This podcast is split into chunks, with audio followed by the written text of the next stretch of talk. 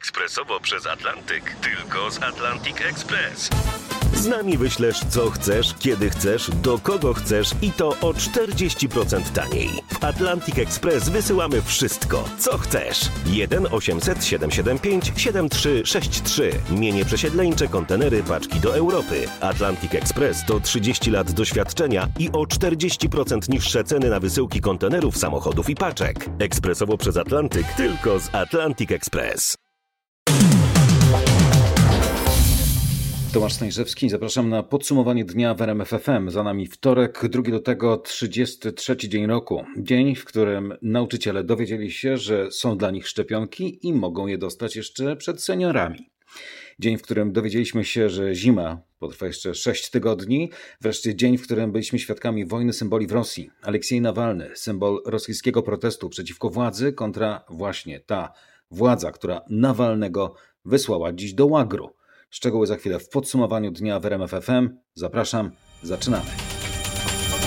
Zaczynamy od koronawirusa. 4326 nowych potwierdzonych przypadków zakażeń koronawirusem i aż 253 zgony.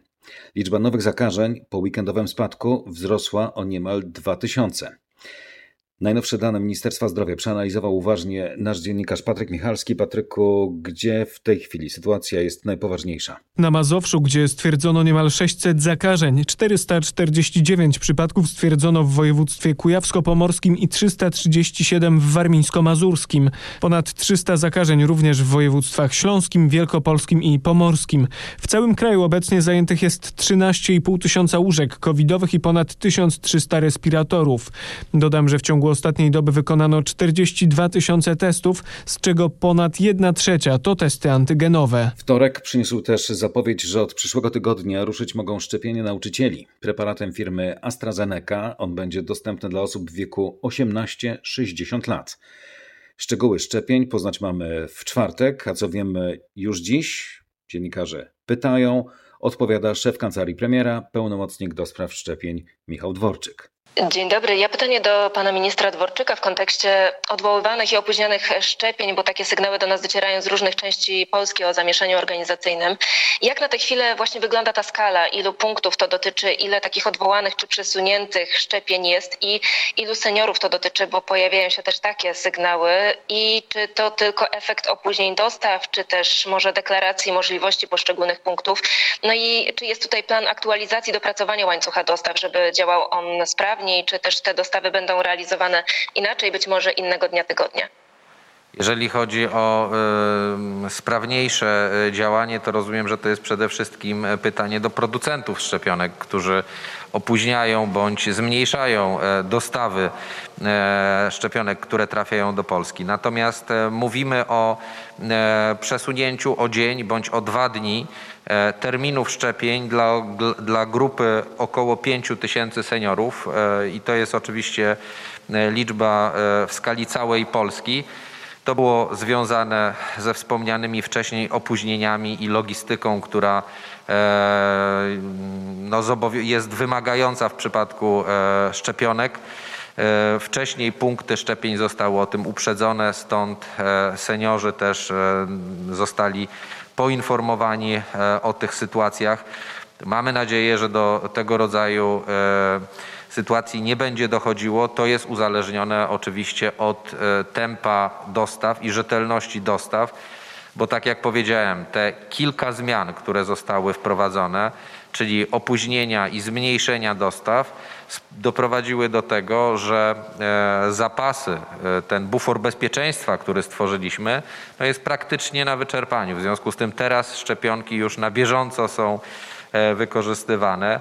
E, a jeżeli właśnie są kolejne opóźnienia, to przekłada się to na takie sytuacje jak ta z początku tego tygodnia. Więc konkludując, około 5 tysięcy osób w skali całej Polski to były szczepienia przełożone o jeden lub e, dwa dni. Szanowni Państwo, mam pytanie, czy już wiadomo, ile dawek e, szczepionki AstraZeneca trafi do Polski i czy już jest może potwierdzony jakiś harmonogram tej dostawy? Dziękuję bardzo.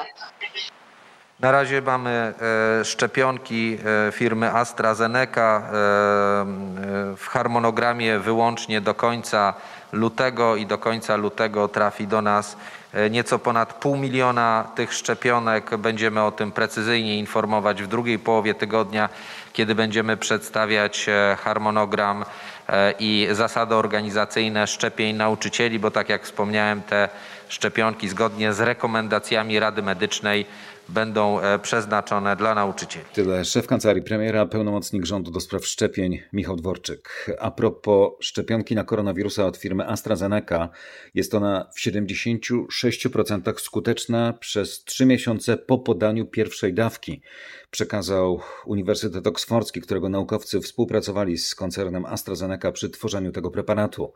Jak zapewniono, po drugim zastrzyku odporność na COVID-19 jeszcze wzrasta, przy czym Uniwersytet podkreśla, że do terminu podania drugiej dawki można podchodzić elastycznie od 4 do nawet 12 tygodni po podaniu pierwszej porcji preparatu.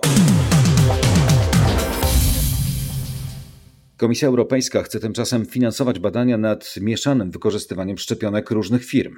Potrzebujemy większej produkcji szczepionek na terenie Unii Europejskiej i większej liczby badań naukowych. Podkreśla Sandra Galina, dyrektor generalna w Dyrekcji do Spraw Zdrowia, która negocjowała kontrakty europejskie właśnie na szczepionki. W podsumowaniu dnia teraz z Brukseli Katarzyna Szymańska-Borgina. W takim badaniu, gdzie mieszane są rodzaje szczepionek, osoba otrzyma pierwszą dawkę jednej firmy, a drugą dawkę innej.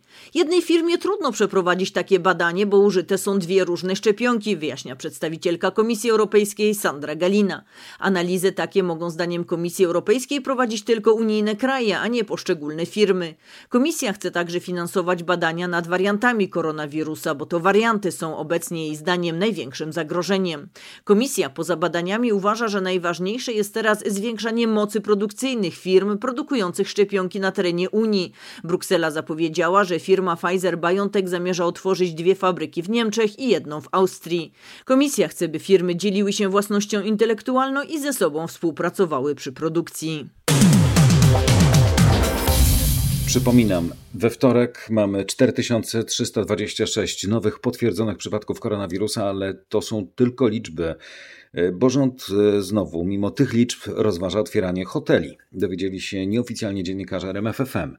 Pod koniec tygodnia ministrowie mają ogłosić, które kolejne ograniczenia gospodarcze będą zniesione. Tak przynajmniej sygnalizował premier Mateusz Morawiecki. Jeśli te dane się nie pogorszą, jeśli zwłaszcza też dane u naszych sąsiadów się nie pogorszą gwałtownie. Krzysztof Brenda w podsumowaniu dnia. Krzysztofie, dlaczego akurat hotele miałyby zostać otwarte? Dlatego, że równocześnie z hotelami rząd myśli o szerszym otwarciu szkół, zwłaszcza dla uczniów klas maturalnych i klas ósmych. I to jest kluczowa informacja, bo jeżeli szkoły będą otwarte, to ludzie nie będą mieli okazji jeździć do hoteli, więc po otwarciu noclegów nie będziemy mieli szturmu turystów. Krótko mówiąc, paradoksalnie wygląda to tak, że rząd chce otworzyć hotele w taki sposób, by jak najmniej osób z tych hoteli korzystało. E, w tej chwili plan, podkreślam słowo plan, bo decyzji nie ma, plan jest taki, żeby jutro albo pojutrze ogłosić, że hotele zostaną otwarte od 14 lutego, o ile nie będzie pogorszenia koronawirusowego w sąsiednich krajach. W środowym cyklu Twoje zdrowie będziemy mówić o pokowidowych dolegliwościach tych neurologicznych oraz psychologicznych. Mam problemy z pamięcią czy wysławianiem się. Uciekają mi niektóre słowa. Tak opisuje to, co jej doskwiera 42-letnia pacjentka Wrocławskiego Ośrodka dla Osób z Powikłaniami po przebytym COVID-19? No nie wróci się do codzienności zaraz po chorobie, tylko no, trzeba przez to przebrnąć, tak? Ale jestem dobrej myśli, mam nadzieję, że będzie wszystko w porządku. Pani przechorowała COVID-19 w domu. Czy przeszła go Pani ciężko? Miałam cztery dni ciężkie, że leżałam w łóżku i było mi ciężko się po prostu podnieść też, y, funkcjonować. Kolejne już były dużo lepsze, natomiast no, nie były zachwycające. Najbardziej też było ciężkie dla mnie silny ból głowy, oczu, szczęki, to po prostu było nie do zniesienia. Z pacjentką rozmawiał nasz reporter Paweł Pyclik o powikłaniach po covid -zie. Przeczytajcie na stronach portalu Twoje zdrowie rmf24.pl. Na ulicach Łodzi było dziś głośno. Przez ponad dwie godziny protestowano przeciwko zaostrzeniu przepisów aborcyjnych. Manifestujący wyposażeni byli w patelnie, garnki i plastikowe butelki. Szli ulicami miasta z hasłem Wychodzimy walić w gary. Akcesoria dlatego, że widać nas, jest nas sporo. Chodzi o to, żeby nas usłyszeć. Mamy michę i taką pałkę, którą się uciera ciasto. I mamy też taki garnek i takie coś, co się przekłada jedzonko. Dlaczego wy chcecie, żeby było głośno? Żeby... Bo już bardzo długo chodzimy w ciszy i to nic nie daje. Z kuchni! Z kuchni mamy! Gdzie pani z kuchni mamy garnek tak. i łyżkę? Poświęciła się. Powiedziała, że mogę wziąć to, żeby nie zniszczyć reszty, ale później wejdziemy te pokrywki, będziemy, wie pani. Czemu właśnie z tymi garami? Bo się nie zgadzamy, żeby odbierali nam prawa. Z protestującymi rozmawiała Magdalena Greinert, a w popołudniowej rozmowie w RMFFM nie było już miejsca na hałas. Gościem Marcina Zaborskiego była dziś dr Monika Borkowska-Kłos, neonatolog, pediatra z kliniki ginekologiczno-położniczej w Poznaniu. Jak mówiła, nie da się przygotować rodziców, można im tylko pomóc. Można pomóc tym, którzy oczekują przyjścia na świat dziecka z wadą letalną. Tak? Kiedy pani rozmawia z, z pacjentkami, z rodzinami, z parami, które się do was zgłaszają, to, y, to, to, rozmawia pani z nimi w sposób y, pocieszający, czy ogranicza się pani tylko do suchych faktów, do, do medycyny, y, do nauki? Mówię o faktach medycznych, bo nie mam prawa wchodzić w tę strefę emocjonalną z pocieszeniem, z jakimś złudnym. Pocieszenie jest tylko dawaniem pewnej takiej nadziei, na którą ci ludzie bardzo, bardzo liczą.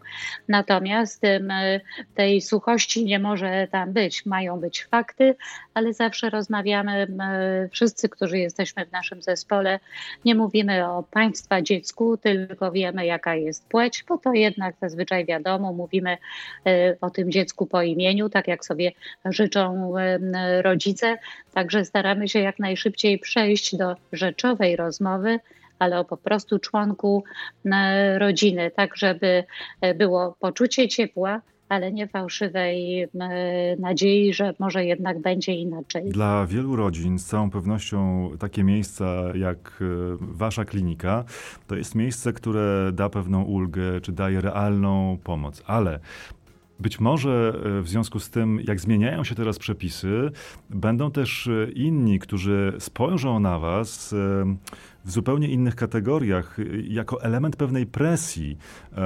oczekiwania, donoszenia ciąży mm, i urodzenia dziecka, które i tak umrze. Obawia się Pani takiej zmiany świadomości, takich miejsc jak Wasze? Myślę, że musimy bardzo pracować nad tym, żeby upewnić e, rodziców czy ludzi e, planujących założenie rodziny, a świadomych, że u nich ryzyko urodzenia czy poczęcia chorego dziecka, że to ryzyko jest duże, o tym, że nikt nie mówi o zaprzestaniu badań perinatalnych i opieki nad tą kobietą, nad e, takiej medycznej opieki nad kobietą i w takim stopniu, jakie to jest zasadne, opieka dziecku też jest e, udzielana. E, my po to angażujemy psychologa. Jeśli jest taka potrzeba, to zapewniamy też opiekę e, duchowną, e, po to właśnie, żeby mieli wszyscy poczucie takiej holistycznej, rzeczowej opieki tu i teraz, a nie wywierania jakiejś e, presji czy opiniowania tego, jak ci ludzie postępują. Stąd wychodzimy do przodu z pewnym wachlarzem rzeczy, które mogą im się okazać potrzebne, a oni w momencie katastrofy, jaką jest wiadomość państwo dziecko jest śmiertelnie chore, oni o tym wszystkim nie pomyślą. Więc zamiast o tym deliberować, wchodzimy w działanie, które ma jak najszybciej przejść do takiego przygotowania na to, by wydobyć z tego trudnego rodzicielstwa jak najwięcej. A propos działania, czy opieka, jaką otrzymuje dziecko w hospicjum perinatalnym, daje gwarancję, że to dziecko nie będzie cierpieć? Są takie kanony e, opieki e, hospicyjnej nad śmiertelnie chorym dzieckiem i wśród nich e, to, co jest absolutnie niezbędne do komfortowego życia, czyli prawidłowe odżywienie, ogrzanie, to, to poczucie bezpieczeństwa i zabezpieczenie przed bólem, to jest ten absolutny kanon, o którym nie wolno przez moment zapomnieć, bo to jest po prostu kolejny żywy człowiek, co więcej, bardzo cierpiący i któremu trudno się pomaga wtedy, kiedy jest to tylko taka asysta e, w chorobie, a nie walka o jego e, powrót do zdrowia. No nie ma mowy, żeby cierpienie się tutaj zakradało. Po to też wychodzimy poza e, sztywne protokoły odwiedzin szpitalnych. Mogą rodzice E, być dłużej, mogą być e, przy dziecku zgodnie, przy tym dziecku czy razem z rodzicami, też starsze dzieci zgodnie z życzeniem rodziców. E, to miejsce, ten inkubator czy łóżeczko, bo to bardzo różnie wygląda, mogą być wyposażone w prywatne kocyki, ubranka, żeby rzeczywiście było też dla rodziny poczucie, że, że to jest tak, jakby to było po prostu takie ich dziecko, tylko chore. Na to tylko to wielka różnica, ale trzeba czytam, to walczyć, żeby tak było. Na stronie waszej kliniki czytam, że wśród tego, co zapewniacie w ramach perinatalnej opieki e, paliatywnej tak. jest ochrona przed uporczywą terapią e, noworodków. Czy to jest problem w opiece paliatywnej? To znaczy, czy, czy bywa, że rodzice próbują przekonać was, że, że można na pewno zrobić e, więcej? Próbują namówić was, żeby coś jeszcze spróbować zrobić? To jest najtrudniejsze zadanie. E, pokonać tą e, taką absolutną wiarę w to, że trzeba nie tylko można, ale po prostu w ogóle trzeba koniecznie coś robić i walczyć do końca. Ale to zdarza się wtedy, jeśli rodzice nie rozumieją choroby swojego dziecka i tych ograniczeń co do jego życia. Dlatego tak bardzo cieszymy się, że mamy w tej chwili takie e, szerokie gremium specjalistów, którzy mogą naprawdę po pierwszej takiej już no, w miarę potwierdzonej diagnozie e, edukować rodziców którzy e, racjonalniej podchodzą, e, szybciej racjonalizują szanse na leczenie dziecka i z tej e, walki, która ich spala, przechodzą na tyle, na ile potrafią, do takiego etapu akceptacji, spokoju i cieszenia się, że chociaż na tyle to dziecko mają. To jest to jest bardzo trudny proces, o czym Pan powiedział, i rzeczywiście to jest najtrudniejsze chyba mm, z tych zadań, żeby rzeczywiście rodzicom powiedzieć: Nie ma sensu, żebyście tak walczyli. Prawo tego dziecka do komfortu i dla dobra e, to, dla, to dobro tego człowieka powoduje, że gdzieś e, temu szaleństwu wymyślania nowych metod na leczenie i diagnozowanie trzeba powiedzieć stop. Cała popołudniowa rozmowa w RMF FM jest na stronie rmf24.pl. Polecam.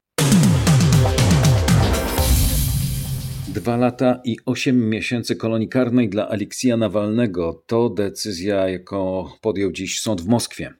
Nawalny został zatrzymany 17 stycznia, kiedy to wrócił z Niemiec, gdzie leczył się po otruciu nowiczokiem. Za atakiem na niego stoją najprawdopodobniej rosyjskie służby specjalne.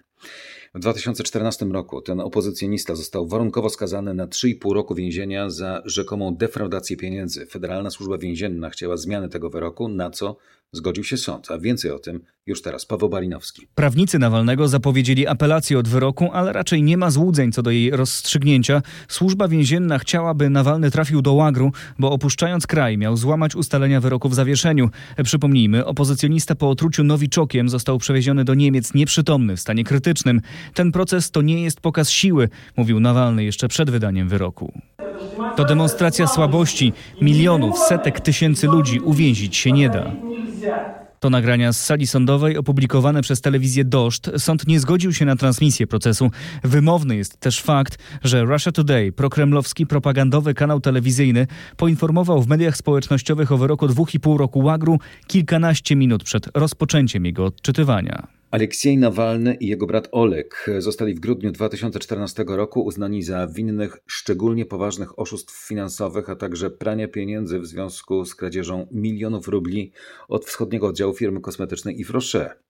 W całej Rosji trwają masowe protesty przeciwko aresztowaniu Nawalnego, brutalnie tłumione przez OMON i milicję.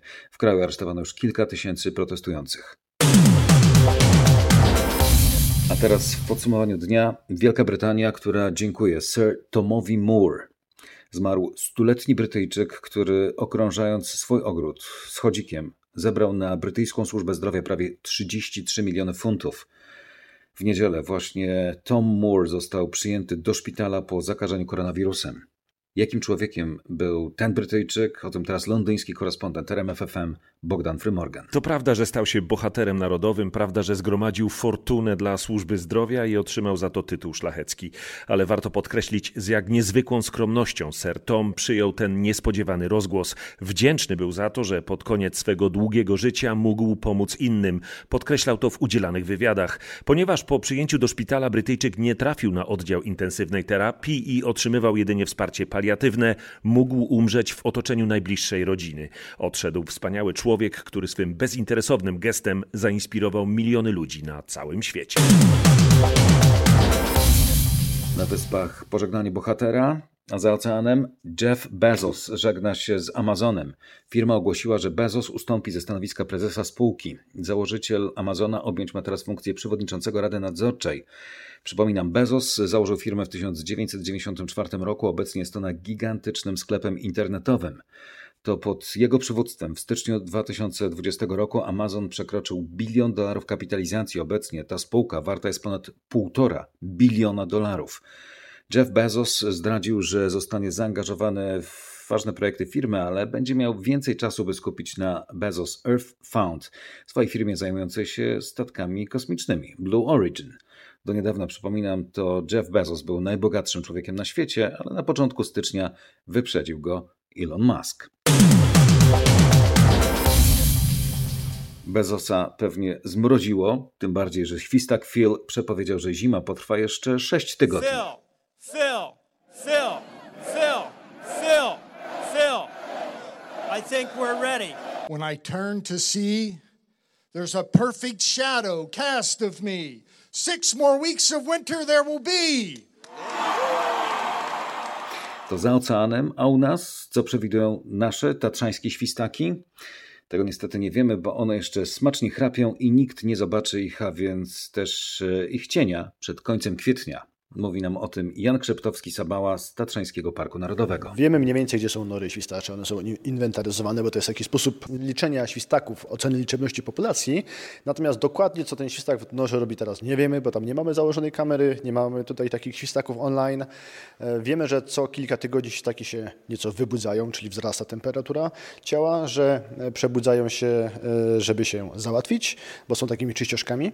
Ten nasz polski tatrzański Dzień Świstaka powinien być kiedy? Jeśli byśmy chcieli to świętować jako ten, to wybudzenie świstaków, no to myślę, że majówka byłaby dobrym terminem. Zatem, aby do majówki to było podsumowanie wtorku w RMF FM. Tomasz Stańszewski, zdrowia życzę i do usłyszenia.